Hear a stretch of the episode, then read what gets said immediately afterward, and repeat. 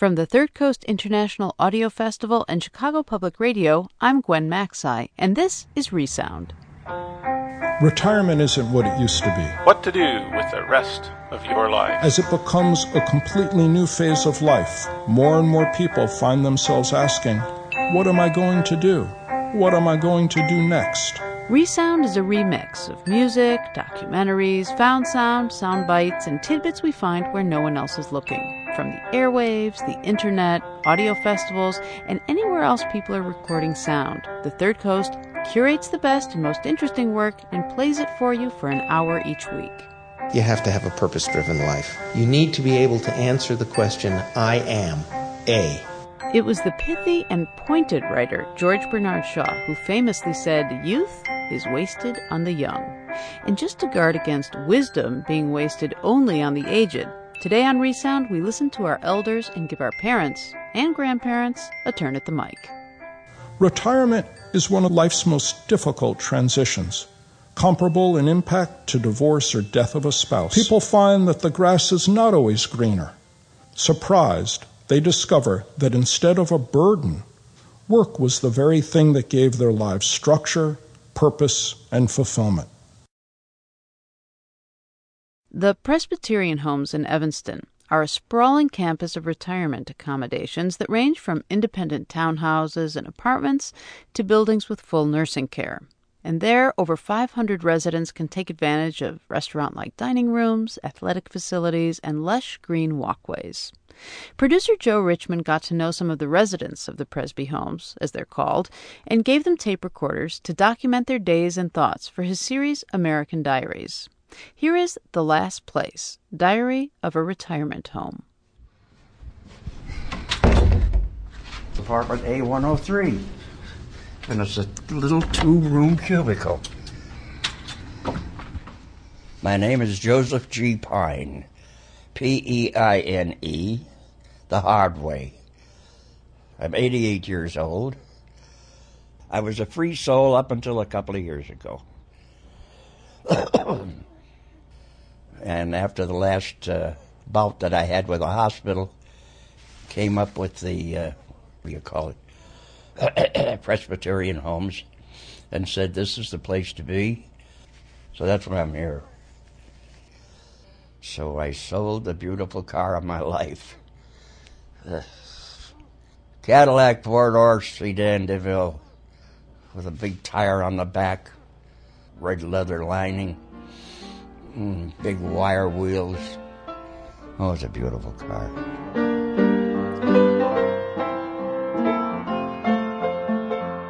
It was assumed many years ago when you got old you lived with the family. And I guess there's something to be said for that.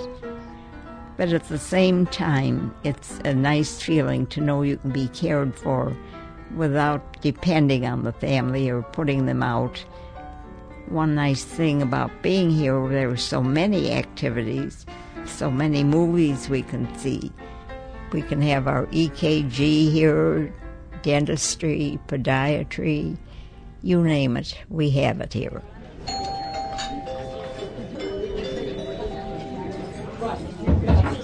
May I have your attention for a moment? This morning there was Peg. Well, I'm Eleanor Erickson. I am soon going to be 96 years old.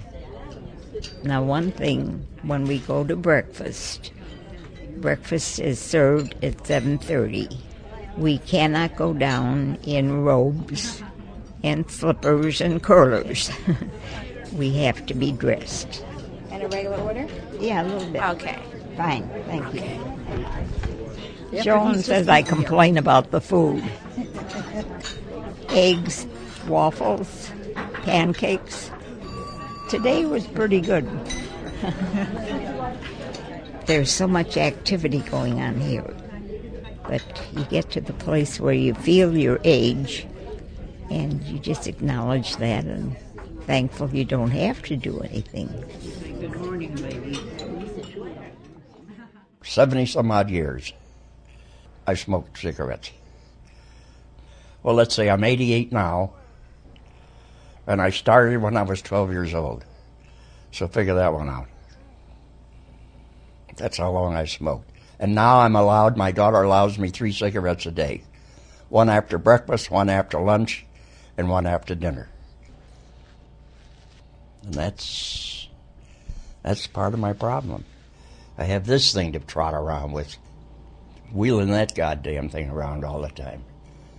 And it's a green tank to which are attached uh, tubing that you put into your nose and you turn the oxygen on and it goes up into your nose and into your lungs and helps you to breathe.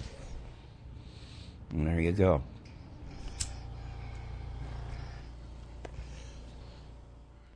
We're back in my room now, and I am taking my daily ration of raisins and gin. Ever hear of it? This should be interesting.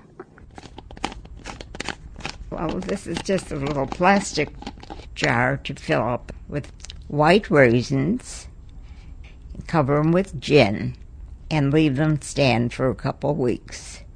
They puff up a little bit, and then you eat nine every day, not eight or ten. Although I I sometimes have my ten. And some people claim that it helps arthritis.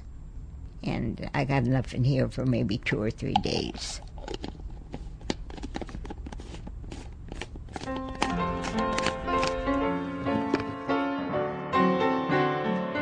I have been in this room now for over five years.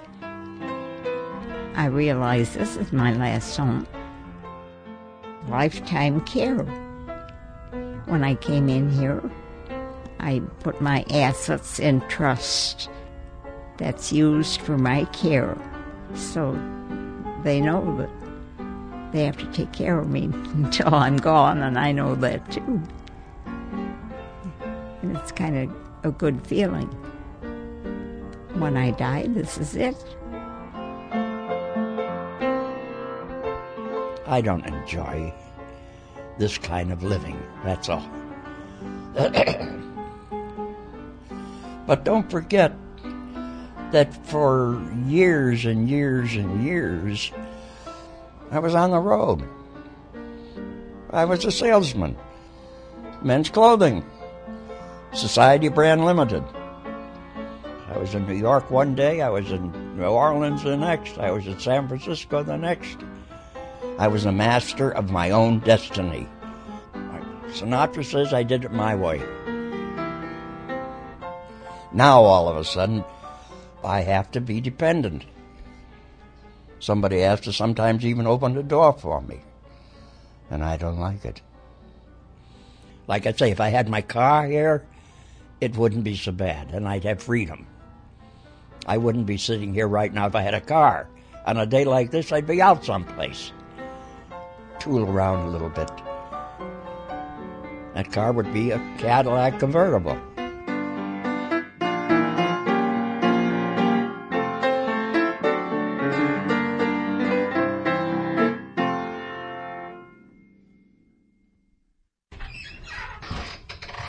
Hi, honey. Um, I'm Betty Appleyard. On a Saturday afternoon, I'm sitting in my living room. If you'd like to know a little bit about the house where we live, it's called a townhouse here on the campus. Deb just came out of the shower looking great in his navy blue robe and his nice white hair freshly shampooed. He's so very thin rangy, lanky, long legs. you look pretty good with a new haircut. How do you like that? I needed a haircut. Well, I know it was just looking terrible. I You said trimmed the In back. the back, it looked shaggy, huh? It didn't look good. I- I wish I you cared more about it. For money.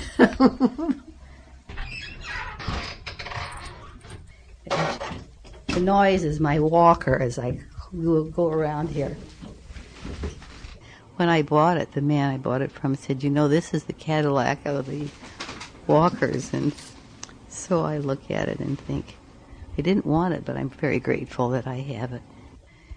You can't choose what happens to us, As I tell everybody, from the chin up, I'm okay, but from there down, things are not so great. Oh, Dev's music is going rather loudly all of a sudden. Is this your favorite one, Dev? I think so. Beethoven's Opus 132 in A minor? Right. Oh, how I used to look forward to those musicals when they came to Chicago. I know, I know. No more going No downtown. more going to Not with like me. that. You can No. go. You should go with the Lymans. They go Well, to everything. no, no, no, no. Well, you could. That's not a good idea. Well, it is a good idea. You just always say that you can't go out without me, but you can. Yeah, right. Well, it's all right. Well, he stays with me a lot of times when I know he'd rather be doing other things.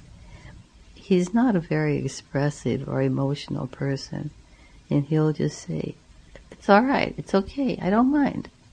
But I sometimes feel that that I mind. And I just feel, I guess, as all older people feel as you grow older, that you don't want to be a burden to anyone, and especially not to your husband. Okay. I think I'll go get myself something to eat. As usual. As usual. Snack, snack, snack. Right. Should I clean up the kitchen before It's I... all cleaned up. Oh, really? It wasn't much. Okay, hon.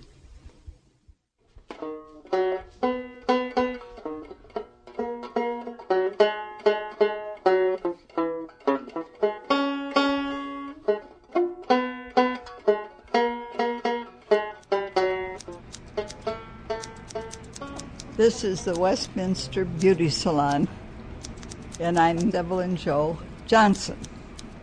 Well, I'm getting a little haircut right now. I'm Jack Bayer Wallace, and um, well, I'm I'm I'm only interested in one woman, and that's Evelyn Joe Johnson. Well, she's at the hairdresser now. That she she, she takes care of herself very nicely. Her apartment is just down the hall, and uh, so I would I would see her at breakfast, lunch, and dinner. That was the beginning of it. Jack is a nice fellow, and it's just a very nice feeling to all of a sudden have somebody somebody to hold your hand.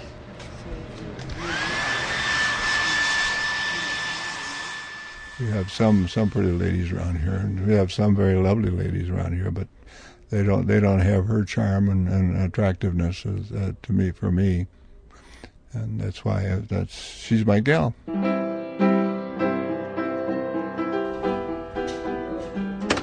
Hi, honey. Sit down here. And, uh, well, you're sitting right in the middle. Okay. Okay, honey. Was her husband had been dead for a few years, and um, my wife had been dead for two or three years, and um, so I asked her one night, and, and she was in my arms, and I asked her if she would like to, um, would she, would, did she look with favor upon my um, like, uh, marrying, uh, getting married? Absolutely.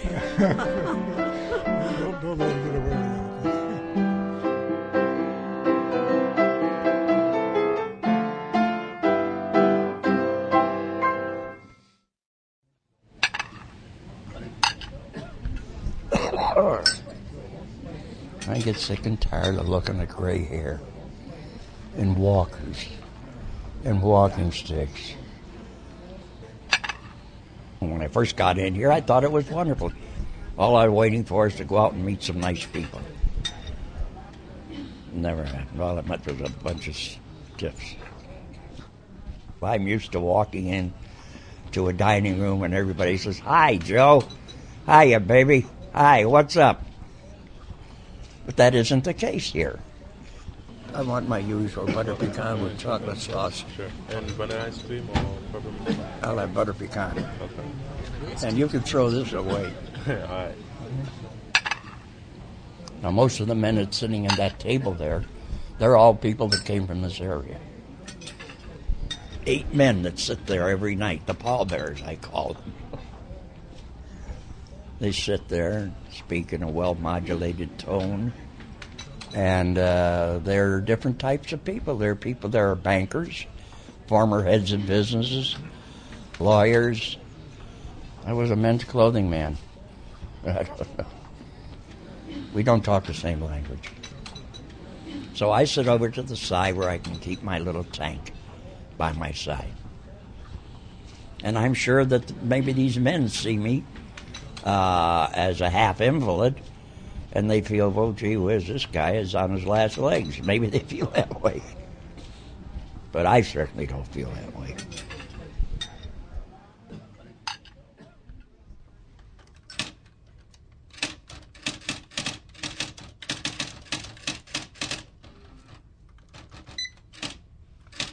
I'm writing a birthday card to my nephew.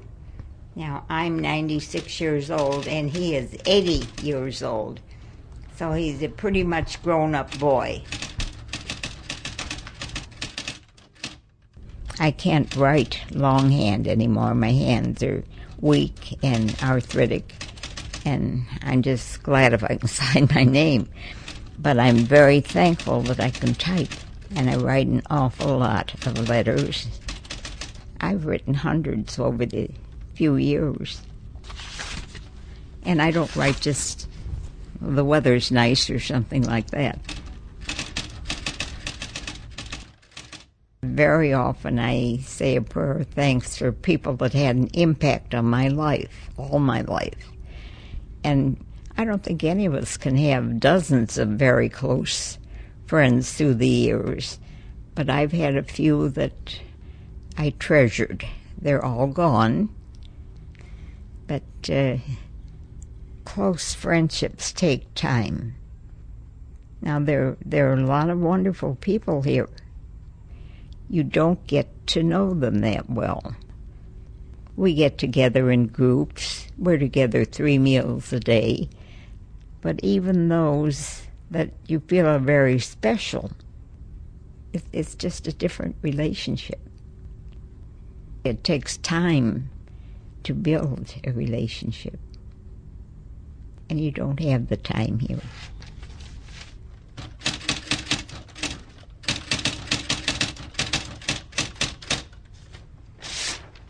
Finished. Let's put it this way I never was a joiner. My wife was. She was very social, so to speak. My daughter is very social. Uh, my son is exceedingly social and I'm not. I got a lot of good books that I read. Uh, read the paper.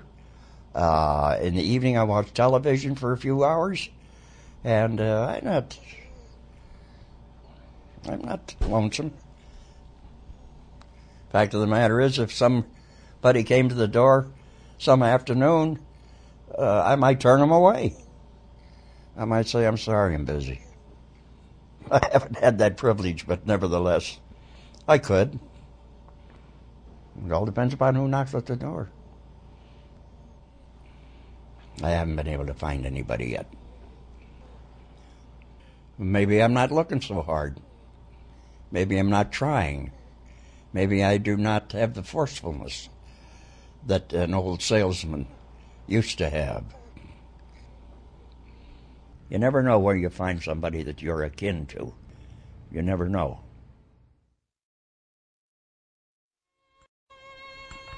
It's Betty again.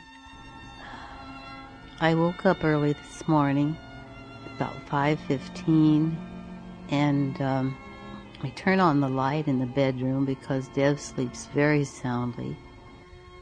Each morning, I do wake up with some pain and discomfort and and then I get up and sit in the living room and look out. The sun, the morning sun, is coming in through the windows now and um, hits a little crystal bowl that's sitting on a chest in the middle of our living room. And then the whole spectrum I can see on the white wall behind it.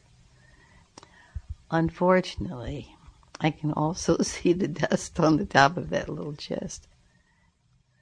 Well, since I have not been able to get around so well.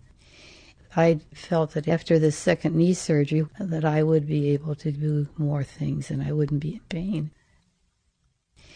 But it's been a very great disappointment to me that the knee is not working. That's what they told the doctor told me when he said that um, the X-ray's fine. There's nothing to do. And I said, well, the man that did the first knee for me, and he just sort, sort of interrupted me, and he said, there is nothing can be done. It's nothing can be done, and you can. Um, we could put a brace on you from the hip to the toe. And he said, well, people wear them, and then quite often they opt for amputation. That's all. He said, You can come back and see me in two or three months if you want to. That was it. That was the end of it. I was just so startled.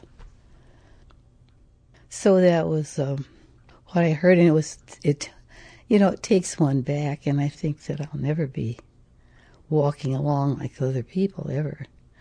But I'm hoping that I won't be totally I'm sorry. But I think that even if I do become more disabled, and I, th- I think of things that I could do, and my eyes are still good, thank heavens. But I'll be fine.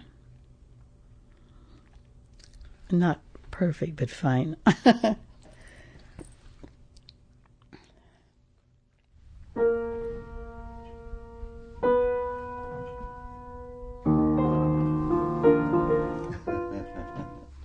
I used to play all sorts of things, but my fingers are so bad and they're stiff, nothing moves. Well, let's see how this comes out.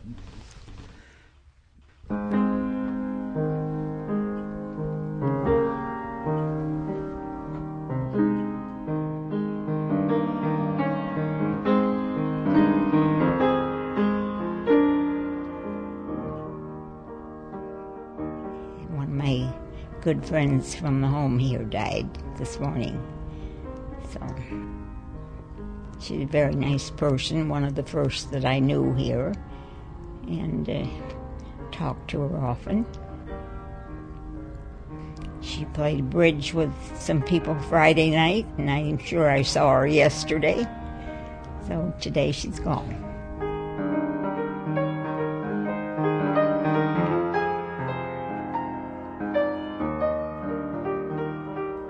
Think I used to think quite often, oh, I'm going to die someday.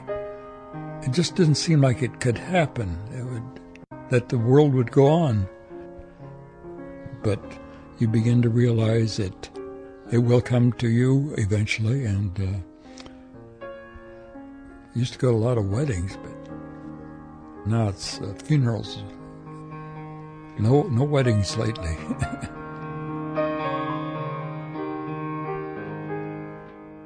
I have friends here that are very ready to go, and I hope I will be like like they are.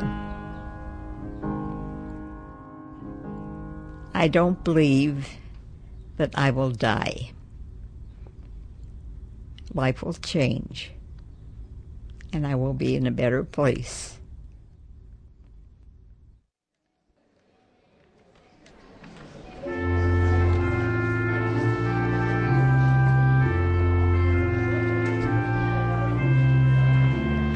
Mrs. Evelyn Joe Johnson and Mr. John A. Barwaldus invite you to be with us as we begin our new life together. No gifts, please. Your best wishes are preferred. I, Jack, take thee, Evelyn Joe. I, Jack, take thee, Evelyn Joe. To be my wedded wife. To be my wedded wife. To have. Weddings are few and far between in Presbyterian homes. I'm looking forward to it. I'm looking forward to spending the rest of my life with her. You may kiss the bride.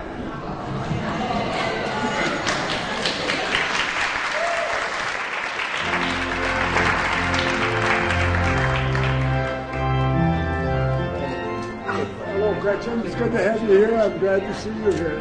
Molly, it's great to have you here. Glad you came. Oh, they said, "Well, we understand you're going to. We're going to tie cans on your on your walkers."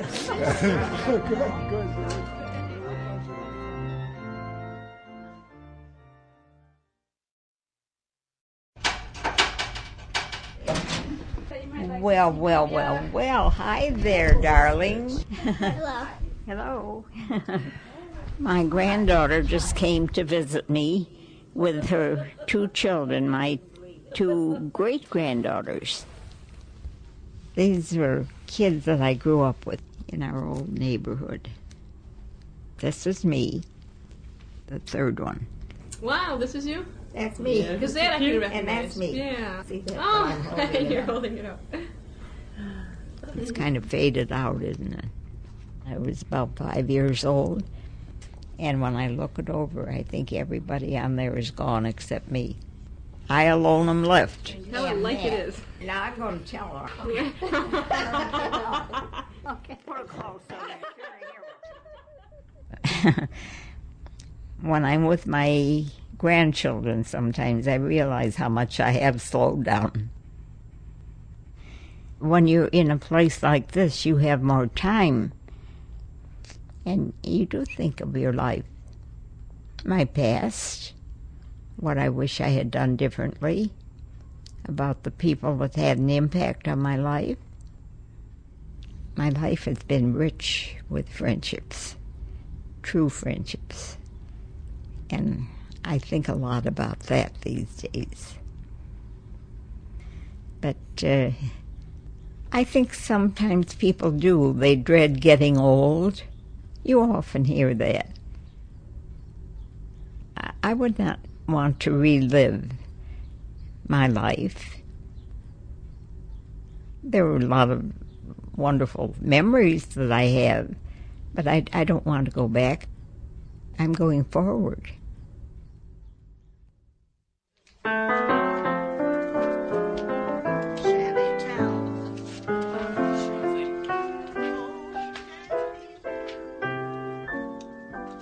The Last Place Diary of a Retirement Home was produced by Joe Richman for WBEZ's public affairs series Chicago Matters. The diarists you heard were Eleanor Erickson, Joe Peine, Bev and Betty Appleyard, and newlyweds Evelyn Joe Johnson and John Byerwaldis. You're listening to Resound from the Third Coast Festival and Chicago Public Radio. If you want to hear more of Joe Richman's work, including his Third Coast Festival Award winners, go to thirdcoastfestival.org. Today on Resound, we listen to our elders and give our parents and grandparents a turn at the mic. The word retirement, the word itself, may be taking on a more arbitrary meaning. No one really knows what retirement means anymore because it lasts so long and people are so active.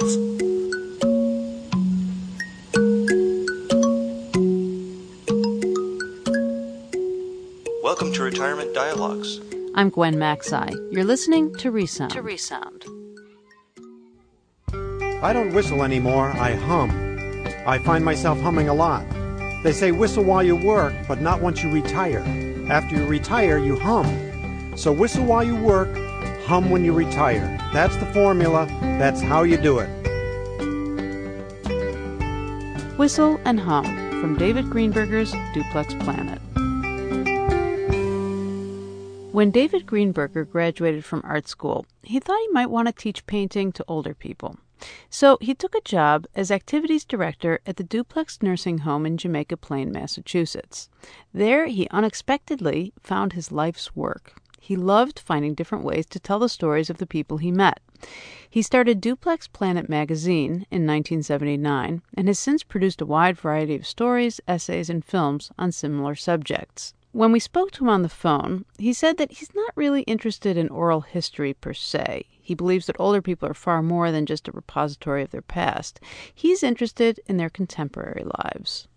Oral history tends to have people revisit their often told stories. Mm-hmm. Um, and and those stories, while having some value in and of themselves for their historical purposes, they they don't really. Um, you're not getting to know the person in the moment. In fact, if somebody tells you a really great story, of you know a complete narrative that's got excitement and you know they saved a, a, a puppy from a burning building or something, if that story is told really well, Mm-hmm. You'll remember the story and you'll tend to forget the person even. And I like the things that are conversational to the point of almost being fragmentary narratives so that the thing that really comes across is the character. Right? When it's really a, a broken bit of a story, you have nothing there but the character.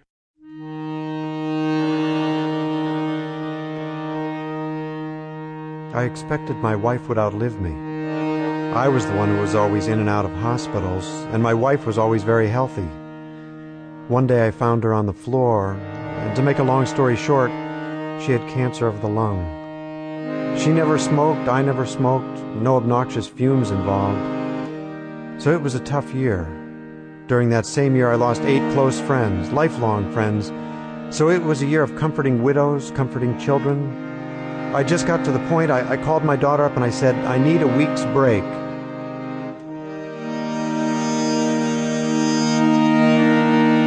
I came up here and I got the break all right.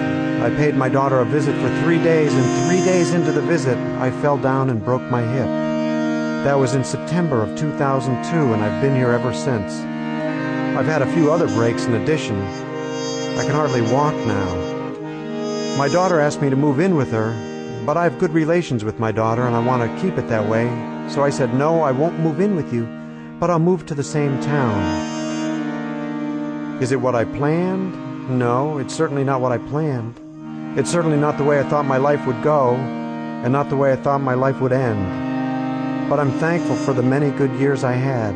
I really am. I had a very full life, and I was fortunate. I never had a job I didn't like. Break from Duplex Planet. The Duplex Planet audio pieces are written and performed by David Greenberger, based on conversations he's had with older people. I asked him why he uses his own voice in the work instead of recordings of the people he's talked to. I like putting the things in my voice because it's I'm not creating a documentary about the people that I talk to. I'm more um, just sort of offering up a range of voices uh, of, of, of, characters rather who who are old that are in decline and that the audience didn't know before. And and it just so happens that these are real people that it's based on. But what really matters is just sort of getting to kind of hear some of this stuff.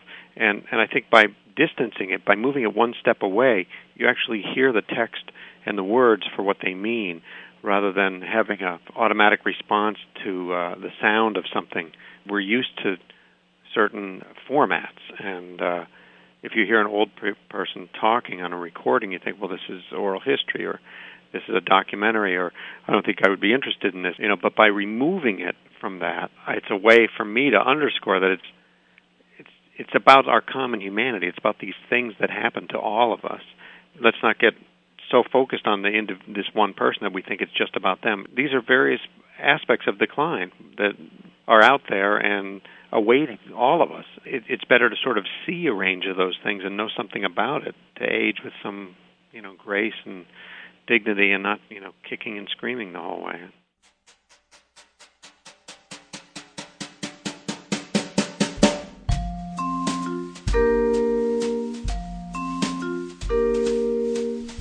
I was pretty well known around town as a printer.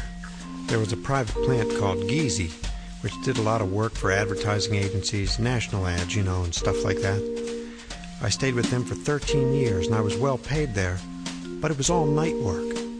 My wife was sick and I told him I had to have a day job or I couldn't stay on the job.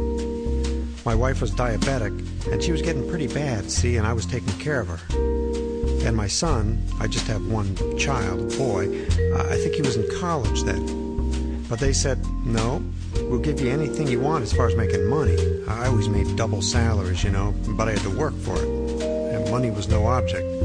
When they got the work, you worked 10, 12, 14, 20 hours right straight through. Saturdays, Sundays, anything. Money was not the problem. It was just, could you take it or not? I told my wife, you know, I can't get that day job, so I guess I better quit. So, 1972, I quit. They tried to get somebody to take my place, but nobody wanted a setup like what I had. You know, it was too tough. They didn't want to be tied up that way. I did it for 13 years, and so after that, I stayed at home, took care of my wife.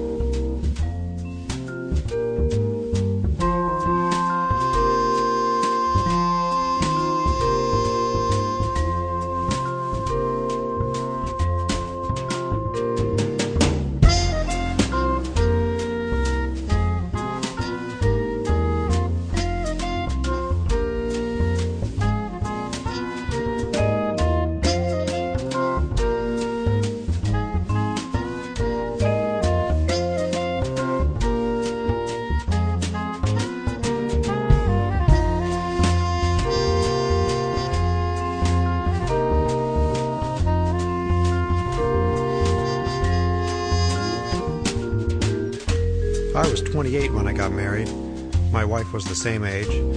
We only lived about three blocks apart.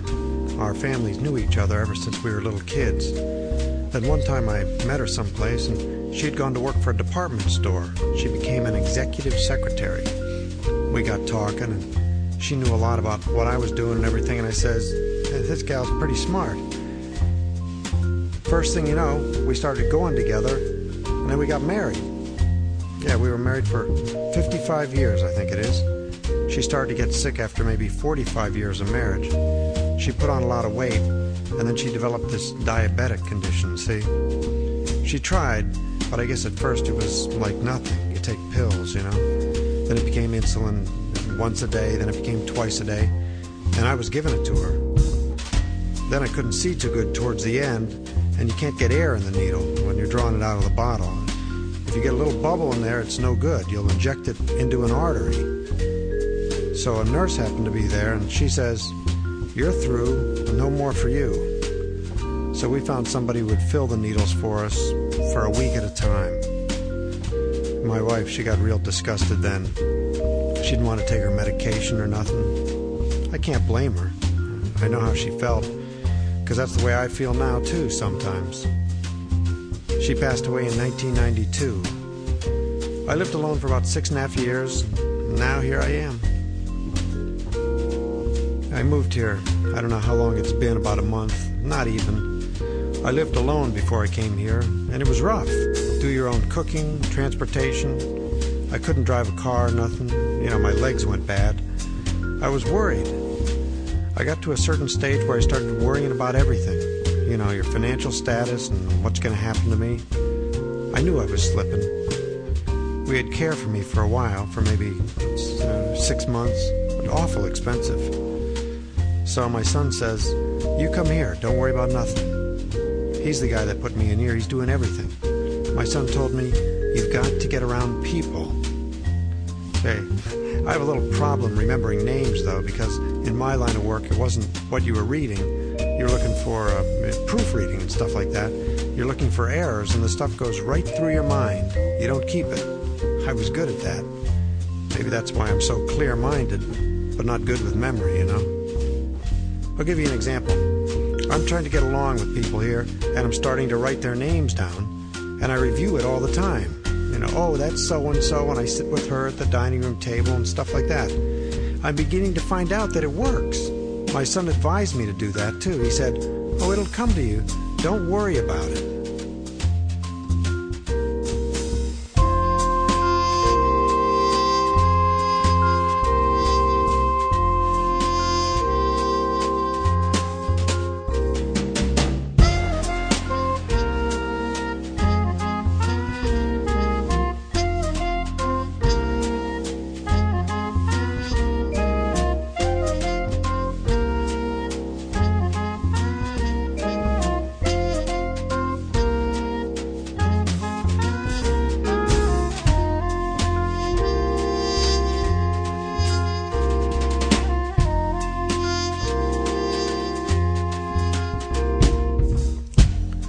Take a lot of medication. I've got a little condition in the heart. I take about 10 pills or 11 pills a day. They're expensive, too. They run about a couple hundred dollars a month. They handle all the pills here for me. That's another thing they do.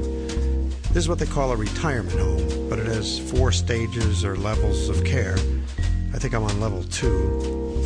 They watch me when I take a shower. They help me because it's slippery in there. They don't want me to do things alone. I met a lot of people I know here that lived in Portland, and I'm getting acquainted pretty fast. You saw the list of names of people I sit with. Well, you got to call them something. Yeah, the sorrow gets to you. It'll get to you. It's not good for you feeling sorry for yourself most of the time. Why did this happen to me? Of course, you get in a place like this and everybody's in the same shape. I was only 135 pounds in high school. I made the football team but took quite a beating. I played, but my body was too frail. Look at my head. I got a hole there. I got kicked in the head. That's a fracture. Doctor always feels it when I go. There's a hole there, I guess. Never bothered me or anything. You can't complain too much, you know what I mean? I can see it now, but when I first came in, I was shaken. I wasn't sure I could handle it. I can handle it. I know my limits, you know. Some of the people are kind of ornery at different levels, different stages. Women like to be with the women, and men like to be with the men. And they have so many activities here that you're always looking forward to something if you want to take them in. I'm 90. Jesus, what am I complaining about?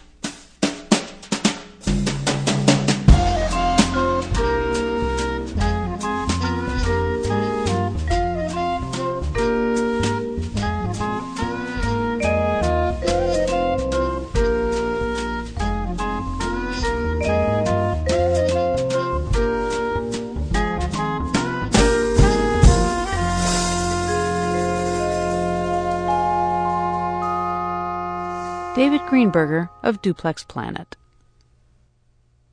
The family of a radio producer is a family who is used to talking into a microphone. So when independent producer Dan Collison's mother moved into a retirement home, he, perhaps predictably, recorded the whole thing. And five years later, when she made another major transition, he was there for the sequel, reviewing, with his mom, how things have panned out over the last few years. This is their story. It's called Mom's Good Move, Part 2. I figured I'd surprise Mom, so I got off the plane and went and picked up a bunch of flowers. Hello, I'm here to see Peg Collison, Margaret. But the surprise was on me. Mother, what are you doing on the floor? I'm sorry. As I walked into her room, she was sitting on the floor in the middle of the doorway. Her legs were out in front of her, and she was supporting herself with her elbows, sort of like she was waiting for the band to start playing at an outdoor concert. Are you in any pain? Well, I was in pain before, you know. This is the bad knee. A whole team of nurses crowded around her. What happened? How'd you fall? She didn't seem to be hurt. She was pretty confused about things. Her wheelchair and her walker were both about 10 feet from her, meaning that she must have scooted somehow on her behind across the floor for some distance. Were you walking without the walker?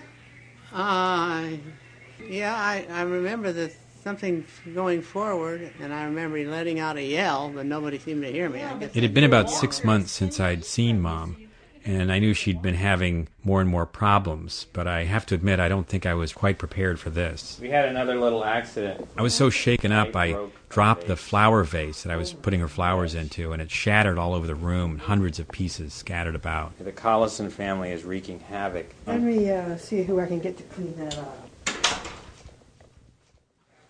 You wonder why I brought this microphone? Well, you brought it so I could talk into it. Mom's an old pro at talking into a tape recorder. She documented her move with her partner Chaz in the spring of 2000 from her home, where she lived for more than 30 years in San Mateo, California, to the University Retirement Community in Davis, California, near Sacramento.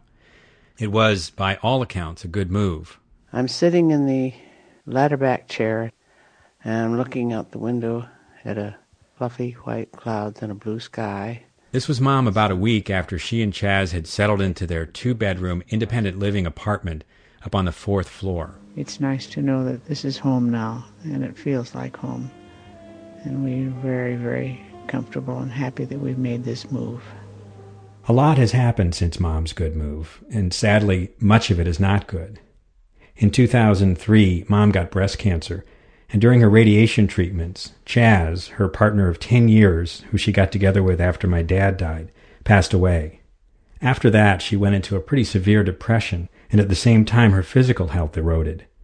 A degenerative knee that her doctor, Jim Shebrol, says is probably the worst knee he's ever seen on any human being, and chronic lower back pain has her alternating between a walker on good days and a wheelchair most of the time. And then as I cared for her through time, um, she started to slip into a dementia process, which, to our best um, guess, is an Alzheimer's type process and likely progressive. So she's she's been in this prolonged run of just losses. Where when did the gains come? You know, and it, it, that's very difficult. Her most recent loss was having to give up that sunny independent living apartment on the fourth floor.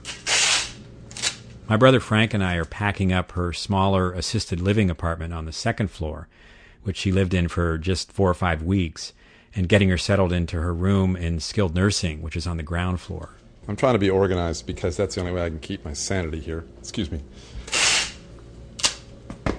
I feel very sad that she is each time losing more and more possessions. There's a play called the um, what is it called? It's by Boris Vian, and in each act, this family flees to a higher and higher room in the, in a building, and, and they have less and less until the final act is just the father left in a four by eight room, and uh, it's kind of mom's mom's space has diminished over the years, and along with her health.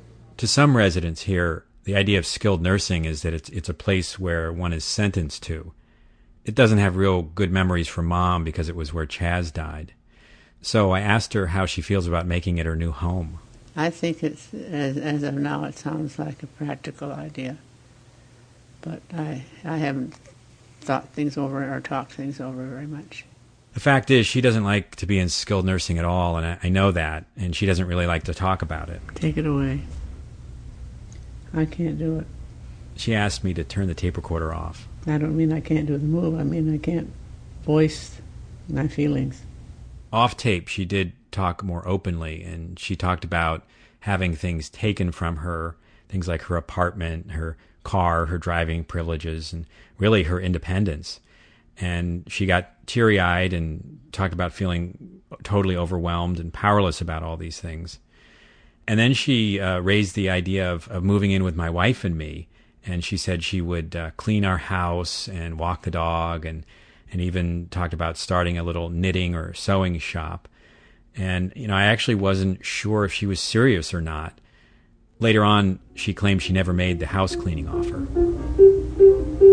There were times after we brought down all the belongings of hers that would fit into her room that mom seemed to be starting to accept this latest move.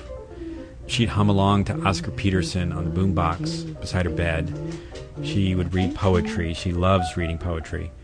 And she even invited her friends and fellow residents, Jim and Nancy Pollock, over to see what she called her new homey room. Come in and admire the decor. Yeah. Yes. I'm glad to see her in the acceptance mode of where she is, and I think that's very difficult for anybody, and especially for a very independent person like Peg. But she is coming round very well, I feel, in a healthy way. Happy New Year to the West Coast of the United States. But the whole time I was there, I kept thinking about this scene from Mom's Good Move, the series we produced together, and how Mom really hadn't been banking on living a life by herself. Well, it's the year 2000. Frank Sinatra. And Chaz and I are, have celebrated all evening long. And uh, it seems to be a good time to think about how we feel about that new year. I'm pretty excited about the idea of going into a new place and a new town.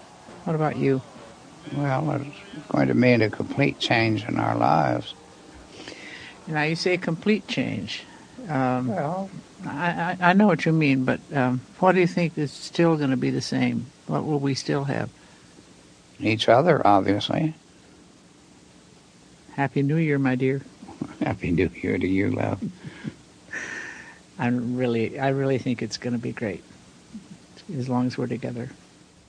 Well, I remember when I said that and thought to myself that maybe that's a little, reaching a little too far, knowing how his health was. But there, there are times when the past looks much more appe- appealing than, than the present. She's a very bright lady. She can see the writing on the wall.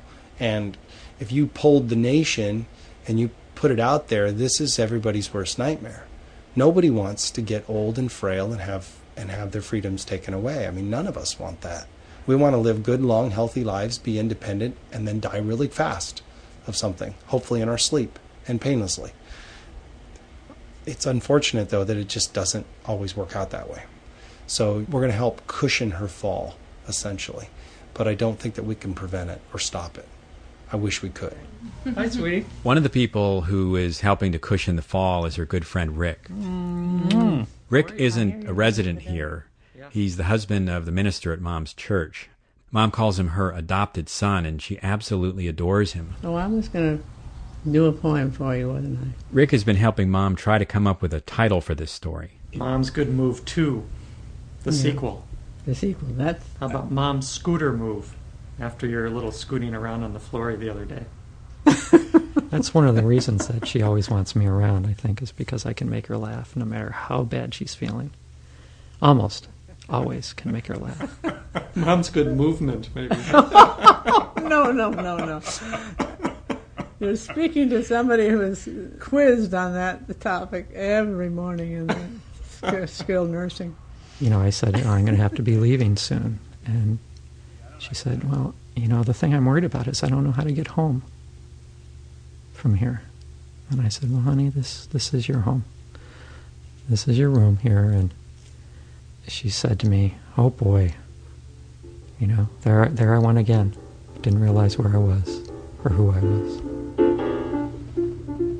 As I head for home, I try to remind myself that Mom's actually pretty fortunate to be here, and we should all be really thankful about that. She has loving friends. She's in a in a good place with uh, caring staff. But I have to say, it's it's hard to feel okay about this latest move if Mom's not happy about it. I want to be happy, but I can't be happy till I make you happy too. A couple months later, Mom flew to Los Angeles for my brother's wedding. I thought it was a bad idea, but she really rose to the occasion, and she read this Longfellow poem during the ceremony. Kind hearts are the gardens, kind thoughts are the roots. Since then, she's been like a new woman. Her mood and her outlook are much better, and her memory's really improved. It's hard to say just why. It could be a change in her medication, or it could be she's just come to terms with where she is now. All I know is we're just glad to have her back. Take care of your garden and keep out the weeds and fill it with sunshine, kind words, and kind deeds. Mom's Good Move 2 was produced by Dan Collison and Elizabeth Meister for the Heartland series from Long Haul Productions. If you are so moved, drop us an email and tell us what you think of today's show. Questions, comments, rants, and raves can be sent to us at resound at thirdcoastfestival.org. Recall that Spinoza advised us to realize that happiness lies in the movement from a state of lesser perfection to yet that of a greater one. To him, happiness lays in the movement, not the attainment of a particular goal or project. When the original Social Security Act was finalized, FDR, a student of history, used a historical precedent to select 65 at the age at which retirement should begin. Where did this come from? President Roosevelt made reference to Kaiser Wilhelm, the ruler of Germany in the 1800s. Kaiser Wilhelm set the date at 65 when he was trying to get rid of the enemies he had within the German government. He noticed that most of them were over 65. Smart man he set that as the retirement age. Thus began the concept of mandatory retirement. I'm Gwen Macsai. You're listening to Resound. The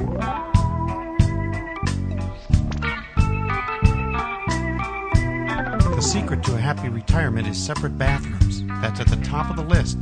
You can even have glass in your shower door and the door sliding over your bathtub. Don't have this smoky glass in there that makes you feel as though you're claustrophobic. Have clear glass. You're not going to let anyone in the bathroom anyway. You might as well enjoy the spaciousness. And the other thing is the husband should learn to use the microwave. What this means is you can cook a big pot of 15 beans, bean soup, and put it in little plastic containers, a cup of soup, and then your husband, who is so sweet while you're off playing bridge, will go in the kitchen and put that in the microwave and set it at two minutes to thaw it, put it in a bowl and heat it for two more minutes. He has a hot lunch. He can have a sandwich or a salad, but husbands who can't use the microwave create great problems for retired ladies.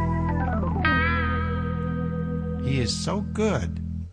Now, this is not funny, but in my heart of hearts, I'm kind of preparing him for life without me, just in case. That doesn't mean I'm going to try to leave any earlier, but I'm preparing him. Not only can he use the microwave, but he can even do his lunch. He does his fabulous sandwich in the George Foreman grill. That means he has one real meal that he can make. And he can already do coffee and warm something in the microwave for breakfast and fix instant oatmeal. He can do sandwich, soup, and salad. He'll make it. He'll be sad for a while, but he'll make it. And the only thing I have not done yet, he is not really checked out on the washer and dryer.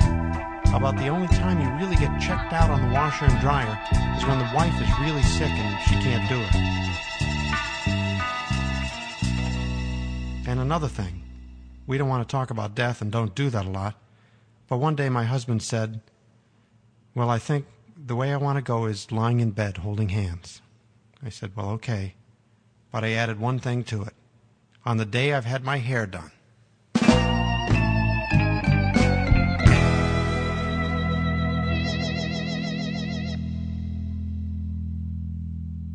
Secret to a Happy Retirement from David Greenberger's Duplex Planet.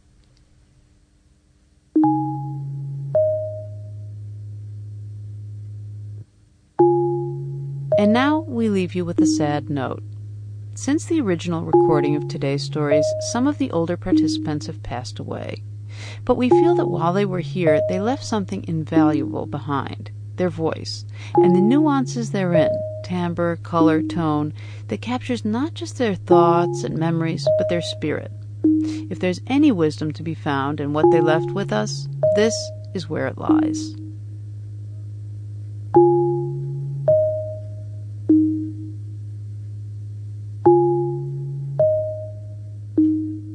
Resound is a production of Chicago Public Radio and the Third Coast International Audio Festival. I'm Gwen Macsai. The program is produced by Roman Mars and curated by Johanna Zorn and Julie Shapiro of the Third Coast Festival. Our production assistant is Delaney Hall.